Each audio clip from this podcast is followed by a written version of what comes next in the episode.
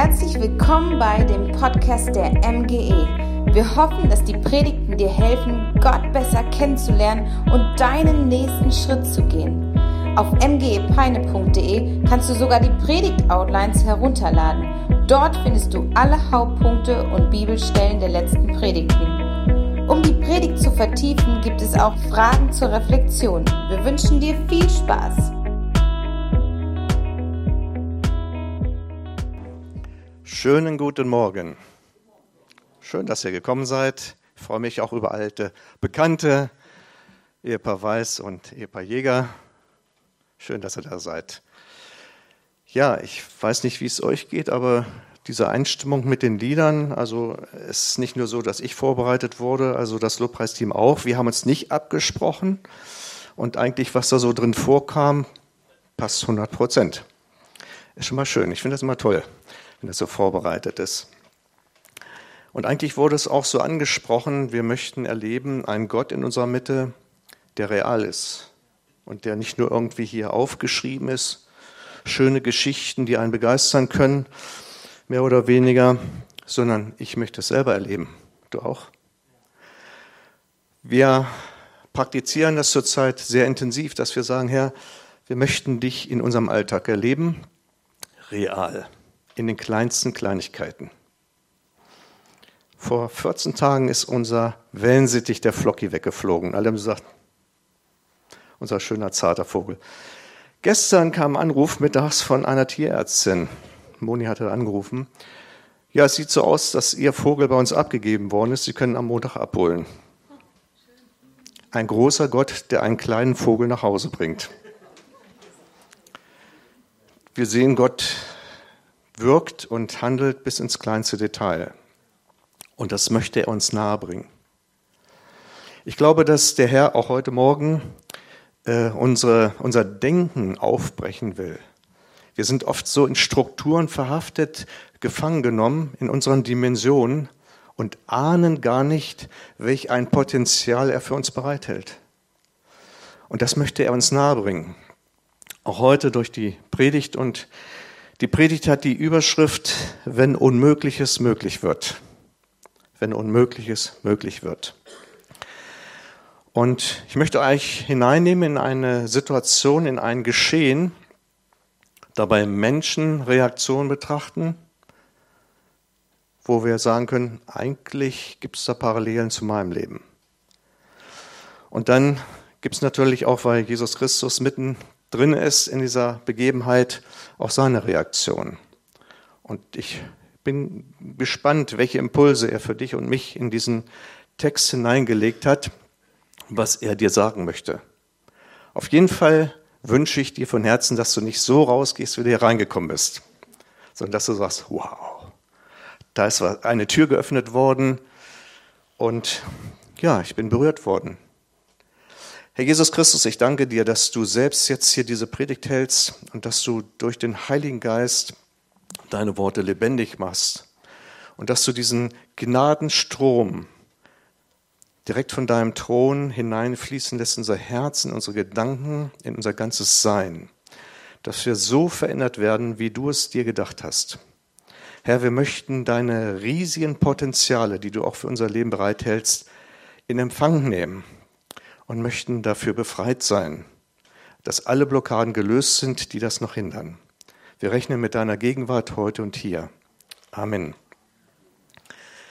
Wir steigen ein in Johannes 11. Johannes 11, das ist die Begebenheit Krankheit, Tod und Auferweckung von Lazarus. Ich unterteile den Text ein bisschen, der ist ein bisschen länger, aber wir kriegen das hin. Lazarus, ein Mann aus Bethanien, dem Ort, in dem Maria mit ihrer Schwester Martha wohnte, war erkrankt. Maria war jene Frau, die den Herrn mit Salböl gesalbt und mit ihm und ihn mit ihrem Haar die Füße getrocknet hat. Und Lazarus, der krank geworden war, war ihr Bruder. Die beiden Schwestern ließen Jesus ausrichten, Herr, der, den du lieb hast, ist krank. Als Jesus das hörte, sagte er, am Ende dieser Krankheit steht nicht der Tod, sondern die Herrlichkeit Gottes. Der Sohn Gottes soll durch sie in seiner Herrlichkeit offenbart werden. Jesus hatte Martha und ihre Schwester und auch Lazarus sehr lieb. Als er nun wusste, dass Lazarus krank war, blieb er noch zwei Tage an dem Ort, wo er die Nachricht erhalten hatte. Dann sagte er zu seinen Jüngern, wir wollen wieder nach Judäa gehen. Aber Rabbi wandten sie ein, vor kurzem haben die Juden dort noch versucht, dich zu steinigen, und jetzt willst du wieder dahin zurückkehren? Jesus erwiderte, es ist doch zwölf Stunden am Tag hell, oder nicht? Wenn jemand seinen Weg geht, während es Tag ist, stößt er nirgends an, weil er das Licht dieser Welt sieht. Wenn aber in, jemand in der Nacht unterwegs ist, stößt er sich, weil das Licht nicht in ihm ist. Nachdem Jesus den Einwand seiner Jünger auf diese Weise beantwortet hatte, sagt er, unser Freund Lazarus ist eingeschlafen, aber ich gehe jetzt zu ihm, um ihn aufzuwecken. Herr, wenn er schläft, wird er wieder gesund, sagten die Jünger. Die dachten, er rede vom gewöhnlichen Schlaf. In Wirklichkeit sprach er davon, dass Lazarus gestorben war. Da erklärte ihn offen, Lazarus ist gestorben. Aber euretwegen bin ich froh, dass ich nicht dort war, weil ihr auf diese Weise an mich glauben werdet. Doch jetzt wollen wir zu ihm gehen. Ja, lasst uns mitgehen, um mit ihm zu sterben, sagte Thomas zu den anderen Jüngern. Erstmal so weit. Wir haben also eine Situation, dass die Jünger mit Jesus zusammen waren, aufgrund der drohenden Steinigung in der Nähe von Jerusalem. Ähm, hat Jesus sich mit seinen Jüngern jenseits des Jordans auf die Ostseite gezogen, wo es eine recht dünne Besiedelung gab. In, in, dieser Situation ein ganz normaler Alltag, es wird nichts berichtet, dass was Außergewöhnliches geschehen ist, ein ganz stinknormaler, langweiliger Alltag. Und in diesen Alltag hinein gibt es eine Information. Und diese Information lautet, einer deiner besten Freunde ist erkrankt. Und auch wenn es hier nicht steht, man muss davon ausgehen, es war nicht nur ein leichter Husten. Wenn jemand einen Boten extra schickt, Handys hatten sie ja noch nicht, dann muss es schon was Wichtiges sein. So, und wir kennen das auch. Dein Alltag ist ganz normal und auf einmal kommt eine Situation, eine Information, die dein Leben verändern kann. Und das Interessante ist ja, jetzt schauen wir uns mal an, wie reagiert Jesus denn? Er gibt erstmal eine, eine Prophetie. Er sagt, diese Krankheit ist nicht zum Tod, sondern offenbart Gottes Herrlichkeit, auch die Herrlichkeit, die Gott durch mich wirken will, meine Herrlichkeit. Weil Jesus genau wusste, wie Gottes Plan ist, was kommt. Eine Offenbarung. Ich, mich beschleicht so die Ahnung, dass die Jünger gar nicht begriffen haben, was er da gesagt hat. Zur Kenntnis genommen, abgenickt. Kennen wir auch, ne? Man hört was und sagt, boah, stimmt. Aber tief im Innern haben wir es gar nicht erfasst. Das Tolle ist ja auch, dass immer wieder betont wird, dass Jesus nicht nur den Lazarus, sondern auch die beiden Schwestern sehr lieb hatte. Und was macht er? Als er wusste, dass Lazarus krank war, blieb er noch zwei Tage an dem Ort, wo er die Nachricht erhalten hatte. Ganz ehrlich, wie würde es dir gehen, wenn du die Nachricht bekommst, dein bester Freund ist schwer krank? Ich glaube, ab in ein Auto mit Turboantrieb und hin, so schnell wie möglich hin. Jesus bleibt noch zwei Tage da. Was sagt uns das? Danach war auch, äh, dass die Jünger ja einen Einwand hatten und haben gesagt, ey, die wollten nicht steinigen, da können wir nicht hingehen. Vom Verstand her voll nachvollziehbar. Wer geht schon in Gefahrensituationen? Jesus sagt, wir gehen. Also eine Mal, wo man sagt, jetzt hätte er eigentlich gehen müssen, geht er nicht.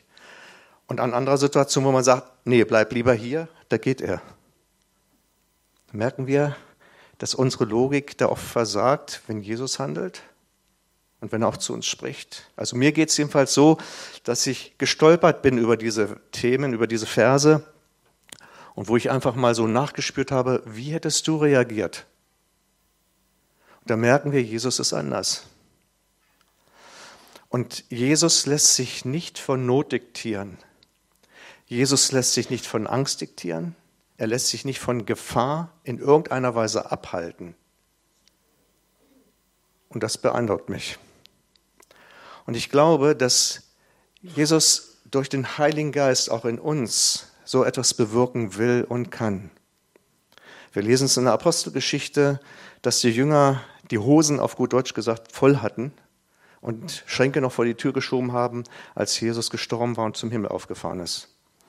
Aber als der Heilige Geist kam, wurden alle Schränke weggeschoben und sie gingen raus und haben die Vollmacht, die großen Taten Gottes in Vollmacht verkündigt. Und als man ihnen Schläge androhte, haben sie gesagt, interessiert uns gar nicht. Wir können es gar nicht lassen.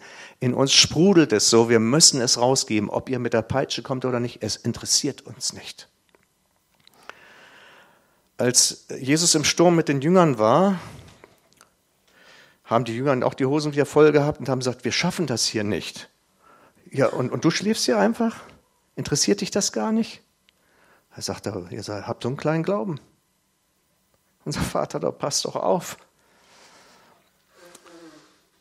Es gibt eine Beschreibung in der Apostelgeschichte, da können wir sehen, dass diese Ruhe, dieser Friede, den Gott zu geben vermag, auch in einem Petrus war. Er lag im Gefängnis, einer war von seinen Mitjüngern schon enthauptet worden und er sollte der Nächste sein. Und am Tag vor der Hinrichtung, in der Nacht vor der Hinrichtung,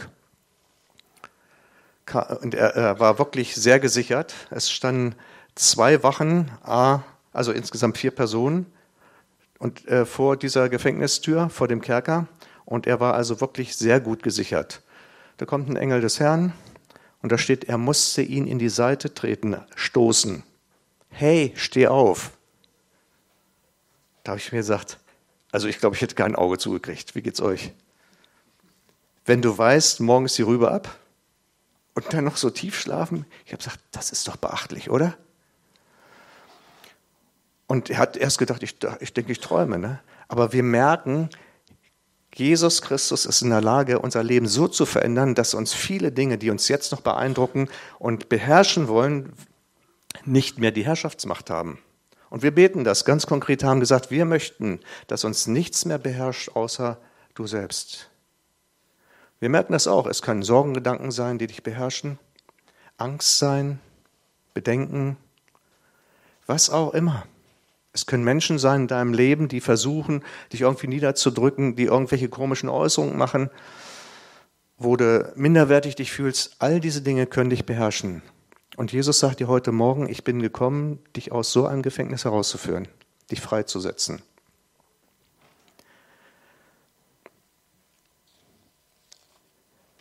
Wir schauen jetzt einfach mal weiter in dem Text. Vielleicht noch ein Gedanke.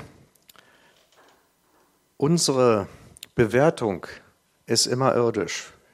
Die Jünger haben gesagt, Lazarus schläft, der wird gesund. Und Jesus sagte, er schläft, ist gestorben, aber wird wieder auferstehen.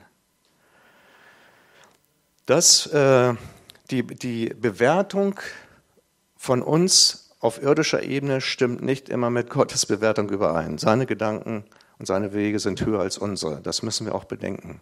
Wenn Gott etwas sagt, wir können es auch missverstehen. Aber er möchte es uns nahebringen, was die Wahrheit ist. Wahrheit, die uns frei macht. Als Jesus nach Bethanien kam, erfuhr er, dass Lazarus schon vier Tage begraben worden war. Bethanien war nur etwa drei Kilometer von Jerusalem entfernt und viele Juden aus der Stadt waren zu Martha und Maria gekommen, um sie in ihrem Leid zu trösten. Als Martha hörte, dass Jesus auf dem Weg zu ihnen war, ging sie ihm entgegen. Maria aber blieb zu Hause. Herr, sagte Martha zu Jesus, wenn du hier gewesen wärst, wäre mein Bruder nicht gestorben. Aber auch jetzt weiß ich, was immer du von Gott erbittest, wird er dir geben. Dein Bruder wird auferstehen, gab Jesus ihr zur Antwort. Ich weiß, dass er auferstehen wird, erwiderte Martha. Das wird an jenem letzten Tag geschehen bei der Auferstehung der Toten. Da sagte Jesus zu ihr, ich bin die Auferstehung und das Leben. Wer an mich glaubt, wird leben, auch wenn er stirbt. Und wenn er lebt und an mich glaubt, wird er niemals sterben. Glaubst du das? Ja, Herr, antwortete Martha, ich glaube, dass du der Messias bist, der Sohn Gottes, der in die Welt, der in die Welt kommen soll. Danach ging sie weg, um ihre Schwester Maria zu holen. Der Meister ist da und lässt dich rufen, sagte sie leise zu ihr. Als Maria das hörte, stand sie schnell auf, um zu Jesus zu gehen.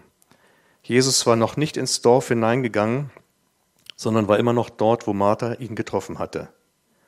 Die Juden, die bei Maria im Haus waren, um sie zu trösten, sahen, wie sie plötzlich aufsprang und hinauseilte. Sie dachten, sie wolle zum Grab gehen, um dort zu weinen und folgten ihr. So wie Maria an den Dorfeingang kam und Jesus erblickte, warf sie sich ihm zu Füßen und rief, Herr, wenn du hier gewesen wärst, wäre mein Bruder nicht gestorben. Beim Anblick der weinenden Frau und der Juden, die sie begleiteten und mit ihr weinten, erfüllten ihn Zorn und Schmerz. Bis ins Innerste erschüttert, fragt er, wo habt ihr ihn hingelegt? Wo habt ihr ihn begraben? Die Leute antworteten, Herr, komm mit, wir zeigen es dir. Jesu Augen füllten sich mit Tränen. Seht, wie lieb er ihn gehabt hat, sagten die Juden. Und einige von ihnen meinten, er hat doch den, er hat doch den Mann, der blind war, geheilt. Hätte er da nicht auch machen können, dass Lazarus nicht stirbt? Soweit erstmal. Martha bekommt die Nachricht, Jesus kommt. Und sie läuft ihm entgegen, weil sie eins verstanden hat, Jesus lässt mich im Schmerz nicht allein. Er kommt. Er kommt nicht immer vielleicht so, wie wir uns das vorstellen, nicht zu der Zeit, wie wir uns das vorstellen, aber er kommt und er ist schon da. Und dann ist es eigentlich typisch menschlich, so hätte ich das wahrscheinlich auch formuliert, Herr, wenn du da gewesen wärst, wäre mein Bruder nicht gestorben. Und wir sehen das praktisch, obwohl Maria nicht dabei war, sagt sie genau das Gleiche, genau den gleichen Satz. Eine Familie, ein Satz. Und im Grunde genommen sagen die anderen das ja auch. Der hat einen Blinden geheilt, der hätte doch machen können, dass er nicht stirbt. Was mir auffällt, ist, dass Martha zwischendurch sehr kühn im Glauben war. Die sagte, aber ich weiß, dass auch jetzt, was immer du von Gott erbittest, er es dir geben wird. Da habe ich gesagt, wow. Ein, ein Glaube, der nicht begrenzt ist. Egal, was du jetzt bittest, in diesem Moment, Gott wird es dir geben. Und das Schöne ist, dass Jesus diesen Glauben belohnt und ihr sagt, was passieren wird.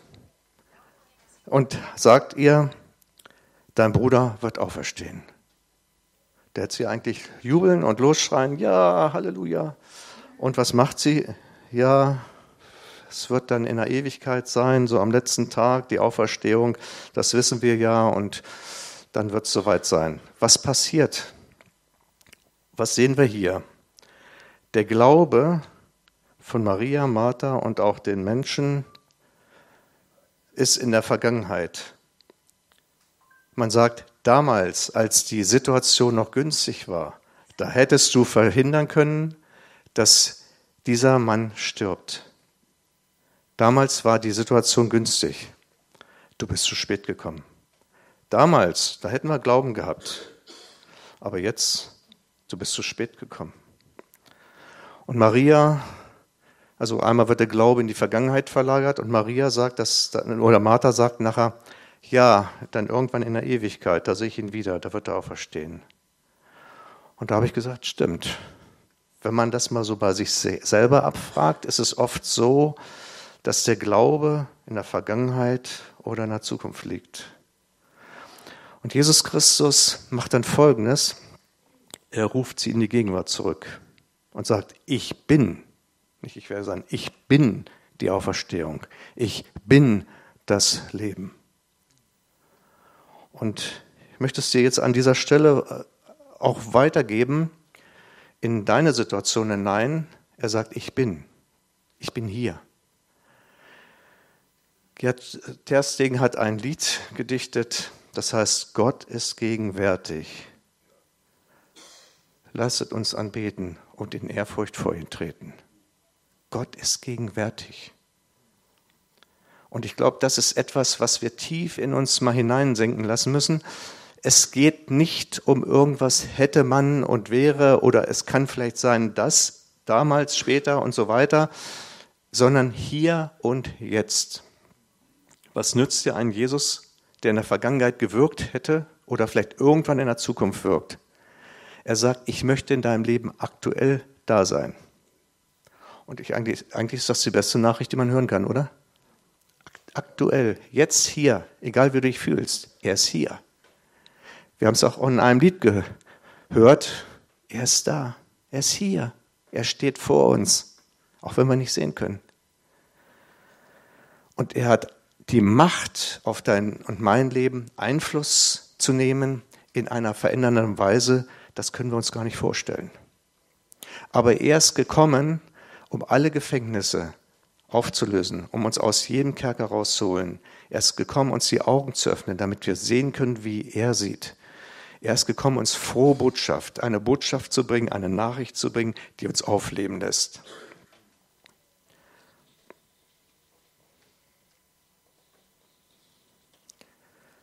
Jetzt schauen wir mal weiter. Wer, ach so, vielleicht noch ein Punkt, genau.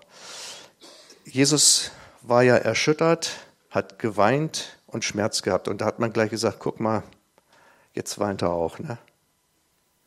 Vielleicht weint er, weil er deine Situation verpasst hat. Armer Jesus. Wärst du Mann eher gekommen? Weshalb weint Jesus? Warum ist er zornig auch? Warum ergrimmt er? Ich glaube, dass der Grund der ist, dass er sieht diese Hoffnungslosigkeit der Menschen, die überhaupt nicht mitkriegen, dass Gott gegenwärtig ist und so ein Potenzial bereithält und so in ihr Leben hineinwirken möchte, dass sie froh sind, dass sie voller Zuversicht sind. Und weil er das nicht erlebt und sagt, Mensch, wie arm sind diese Menschen dran? Wie viel Not drückt sie nieder? Und ich bin vom Vater geschickt worden, zu sagen, ich liebe euch, ich verändere euer Leben. Und sie kriegen es gar nicht mit. Kriegen wir das immer mit?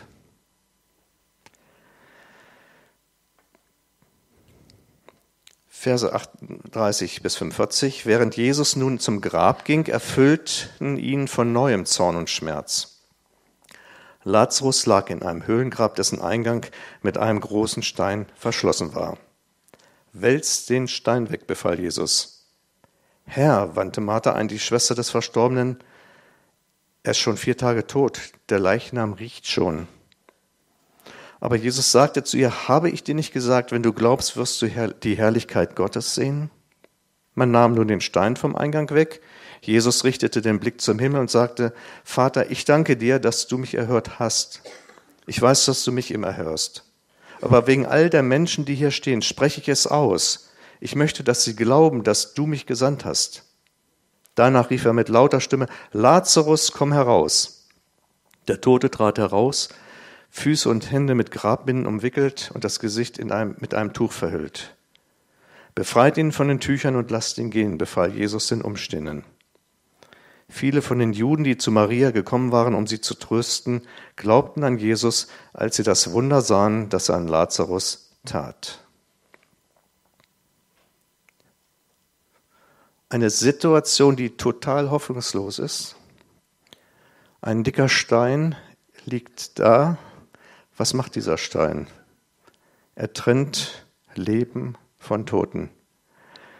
Dieser Stein verbirgt einen erbärmlichen Zustand, den Zustand des Todes. Dieser Stein bewirkt Trennung und Distanz zu Angehörigen. Dieser Stein ist ein stummes Andenken einer einst lebendigen Beziehung. Dieser Stein bewirkt eine Trennung zwischen Licht und Dunkelheit. Und Jesus sagt, dieser Stein, der muss weg. Ich glaube, dass es in unserem Leben Situationen gibt, wo wir sagen, ist gestorben. Da bewegt sich nichts mehr. Das können Beziehungen sein, das können Hoffnung sein. Und in unseren Gedanken, in unseren Gefühlen hat sich so ein Stein gebildet, der fest geworden ist, der zementiert ist und sagt, da bewegt sich nichts mehr. Wir legen praktisch, diesen Stein habe ich jetzt davor gelegt, um bloß keine falschen Hoffnungen zu kriegen. Ich habe mit der Sache abgeschlossen mit einem dicken Stein, da passiert nichts mehr. Und vielleicht hast du Situationen, vielleicht auch Beziehungen, was weiß ich, wo du sagst, das riecht nicht, das stinkt mir. Und jetzt sagt Jesus, räum den Stein weg. Er sagt ja nicht, Stein roll weg, sondern sagt, räum ihn weg. Räumt ihn weg.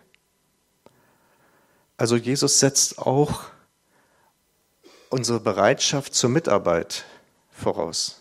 Er lädt uns ein, komm, lass dich mal mit einbauen in das, was jetzt an Herrlichkeit geschieht. räumt den Stein weg. Ich weiß nicht, wie dein Stein aussieht, lass es dir vom Herrn zeigen. Vielleicht hast du wirklich eine Blockade in deinem Leben, wo du sagst, das ist ein dicker, großer Stein. Und ich habe vorsichtshalber gesagt, da gehe ich nicht mehr ran. Lass mal Jesus ran. Und dann kommt natürlich auch die Logik und die Gefühle im Paket. Das ist ja so ein Duett, das ist wunderbar aufeinander eingespielt. Herr, er riecht, er stinkt schon. Da hat schon die Verwesung eingesetzt. Und wenn die Verwesung einsetzt, ist da nichts mehr zu machen. Das sagt sie zu einem, der sagt, ich bin das Leben. Aber genau da bricht ja die Frage auf, wie viel traue ich Jesus persönlich zu in meinem Leben? Ist etwas, wo ich sage, äh, also bei aller Liebe, aber da kann keiner mehr was machen. Das kann keiner mehr beleben. Wirklich? Die unmöglichsten Situationen kann Gott aufbrechen und verändern, wo wir es gar nicht mehr für möglich halten. Ich muss gerade an, an den Bericht von einer Frau denken, die als junge Teenagerin von ihrem Elternbruder missbraucht worden ist, abgehauen ist mit einer Freundin in ihr Elternhaus. Der Vater war Pastor. Und das Schreckliche ist, sie musste erleben, dass dieser Pastor sie dann auch missbraucht hat. Und sie hat gesagt, ich hatte keine Identität mehr, in mir war alles tot. Und sie wollte sich dann auch mal das Leben nehmen, das ist dann verhindert worden. Und sie hat gesagt, Gott, bist du überhaupt da? Und sagt, in dem Moment spürte ich, als wenn ein Vater da ist, der mir eine Liebe gibt, die ich nie gespürt habe. Und das ging dann noch weiter. Sie hat dann auch gesagt, ja, wie geht es jetzt weiter in meinem Leben? Sie bekam eines Tages den Impuls, sagte, das waren so Gedanken, die ich nicht von mir aus hatte. So redete ja Gott oft in Gedanken, wo du sagst, wo kommt dieser Gedanke auf einmal her? Geh in die Kirche. Was? In die Kirche soll ich gehen? Mit denen will ich doch nichts mehr zu tun haben. Aber sagte, der Gedanke war so drängend, dass, er, dass sie gesagt hat, okay, dann gehe ich hin. Aber ich setze mich ganz hinten hin, damit ich jederzeit abhauen kann. Sie kommt hin, vorne steht ein Pastor aus Amerika als Gastprediger, als Pastor. Und der, äh, der erzählt aus seinem Leben. Was erzählt er? Dass er als Kind missbraucht worden ist. Und sie hört und sagt, in dem Moment kommt alles in ihr hoch, wühlt alles auf und sagt sie, ich, ich halte das nicht mehr aus, ich muss jetzt hier raus. Ne? Und sie ist gerade auf dem Sprung, da kommt der Pastor von vorne auf sie zugelaufen und betet mit ihr. Sagt, ich lag am Boden, ich habe alles rausgeschrien. Und dann lag ich in Ruhe und ich merkte, wie wirklich der Geist Gottes über mich kam und mein Leben veränderte. Sie sagt, ich habe allen vergeben. Ich habe mit meinem Bruder nochmal Kontakt aufgenommen und er hat gesagt, es tut mir so endlich leid, was ich dir angetan habe. Und sie hat gesagt, ich habe mich immer verkrochen gehabt. Jetzt bin ich in die Jugendgruppen gegangen, ich habe mitgeholfen, ich habe Leute eingeladen. Mein Leben wurde total verändert. Ich hatte keine Identität mehr. Jesus hat mir eine neue gegeben. Sie fragte zu dem Pastor, sag mal, wieso bist du eigentlich auf mich zugerannt gekommen? Was war da los? Ja, sagt er, auf der Fahrt zum Gottesdienst hat Gott mir gezeigt, äh, hinten wird eine Person sitzen und für die sollst du beten. Und in dem Moment hatte ich so einen Eindruck, lauf hin und bete für sie. Und das war genau der richtige Moment, sonst wäre sie ja abgehauen. Gott ist alles möglich.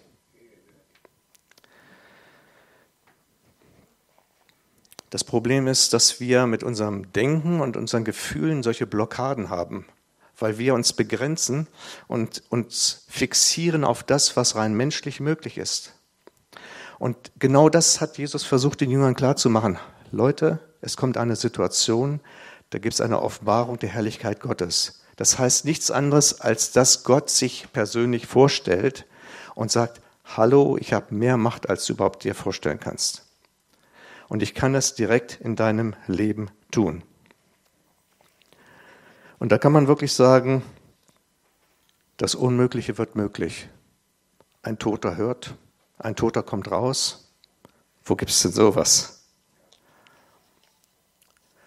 Und dann sagt Jesus und baut wieder die Menschen ein, nehmt ihr das Tuch weg, nehmt ihr die Tücher weg. Und ich habe mal drüber nachgedacht, ich glaube, das ist so wichtig, dass die Dinge der Vergangenheit abgelegt werden. Denn wenn du ein Tuch vor den Augen hast, kannst du ja nicht sehen. Du siehst den Weg nicht, du siehst nicht das Leben, was neu geworden ist. Du siehst nicht, dass Licht geworden ist. Es ist eigentlich, wenn so ein bisschen durchkommt, ist es grau und grau durch das Tuch. Und wenn du vorwärts gehen willst, ganz mutig in das neue Leben rein, was passiert? Du stolperst. Kennst du es das auch, dass du so mehr durch das Leben stolperst als gehst? Vielleicht gibt es da noch ein paar Binnen, die ab müssen. Vielleicht willst du jubeln und Halleluja rufen, Lobpreislieder, Anbetungslieder singen und irgendwo hast du den Eindruck, irgendwo, es geht gar nicht raus. Es, es verhallt, weil immer noch ein Tuch vorm Mund ist. Oder du äh, möchtest im Lobpreistakt die Hände klatschen und sagst, ich höre gar nichts, weil die grabbindenden Tücher um deinen Händen jeden Schall schlucken. Das heißt, neues Leben ja, aber die Qualität nicht. Und ich glaube, dass es ein Impuls ist, den Gott heute setzen möchte und sagen möchte, ich möchte, dass du eine andere Qualität des Lebens hast. Ich möchte nicht, dass du dich rumschleppst mit den alten Grabtüchern deiner Vergangenheit, von deinem alten Leben. Alles ablegen. Nicht nur ein bisschen. Und da möchte ich nochmal darauf hinweisen, Johannes 20, Vers 6 lesen wir, als Jesus auferstanden war. Petrus und Johannes waren ans Grab gegangen. Und da steht in Vers 6 geschrieben, Petrus ging rein in die Grabkammer und sah die Tücher schön zusammengelegt im Grab liegen. Was heißt das? Jesus selber ist nach seiner Auferstehung nicht mit Grabtüchern durch die Gegend gelaufen. Und wir sollen ihm nachfolgen, also auch bitte ohne Grabtücher. Er möchte, dass wir frei sind.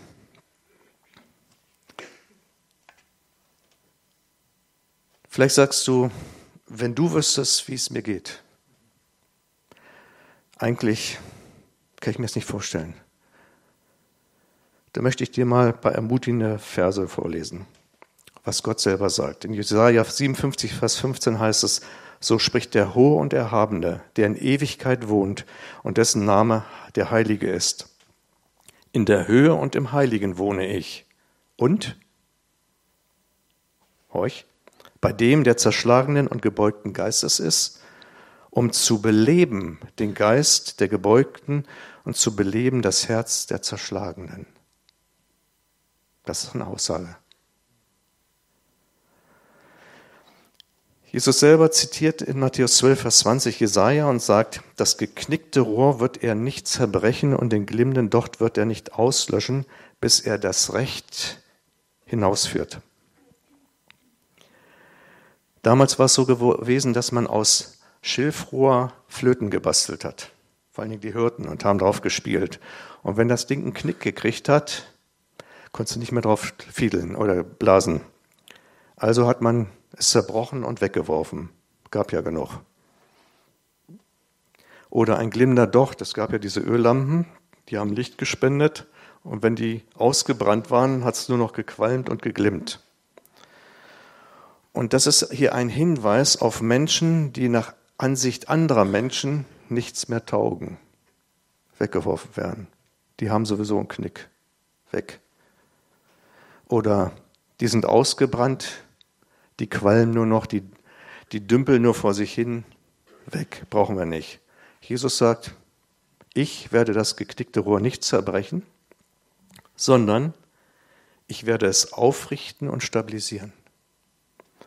Ich werde diesen trüben, glimmenden und ausgebrannten Docht niemals aus, vollständig auslöschen, sondern durch den Wind meines Geistes neu entfachen, zu neuem Leben, zu neuem Leuchten.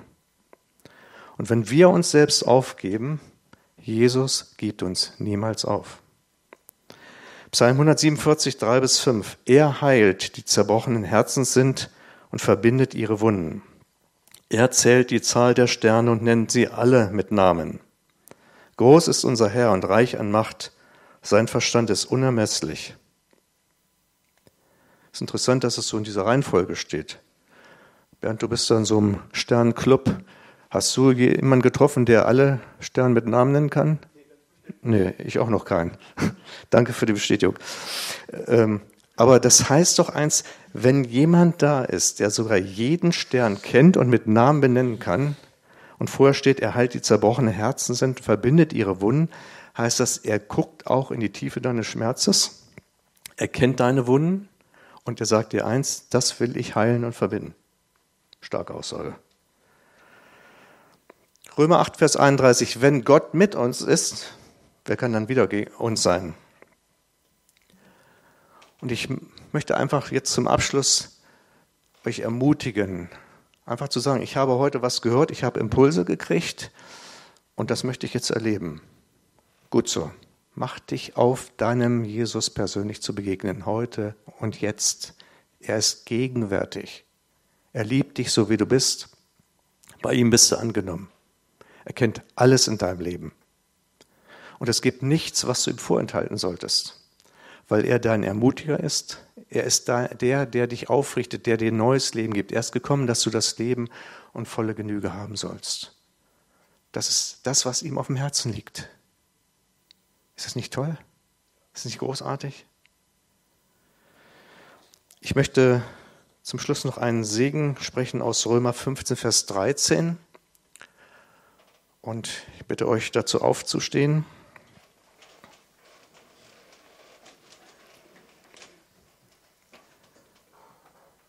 Der Gott aber der Hoffnung erfülle euch mit aller Freude und Frieden im Glauben, dass ihr völlige Hoffnung habt durch die Kraft des Heiligen Geistes. Ich danke dir, Herr Jesus Christus, dass du durch den Heiligen Geist einem jeden nachgehst. Ich danke dir, Herr Jesus Christus, dass du alles durch die Ströme deines Heiligen Geistes herausspülst aus unserem Leben, was da nicht hingehört. Ich danke dir, Herr Jesus Christus, dass du uns wirklich die Augen öffnest, dass wir erkennen, zu welcher Hoffnung wir berufen sind.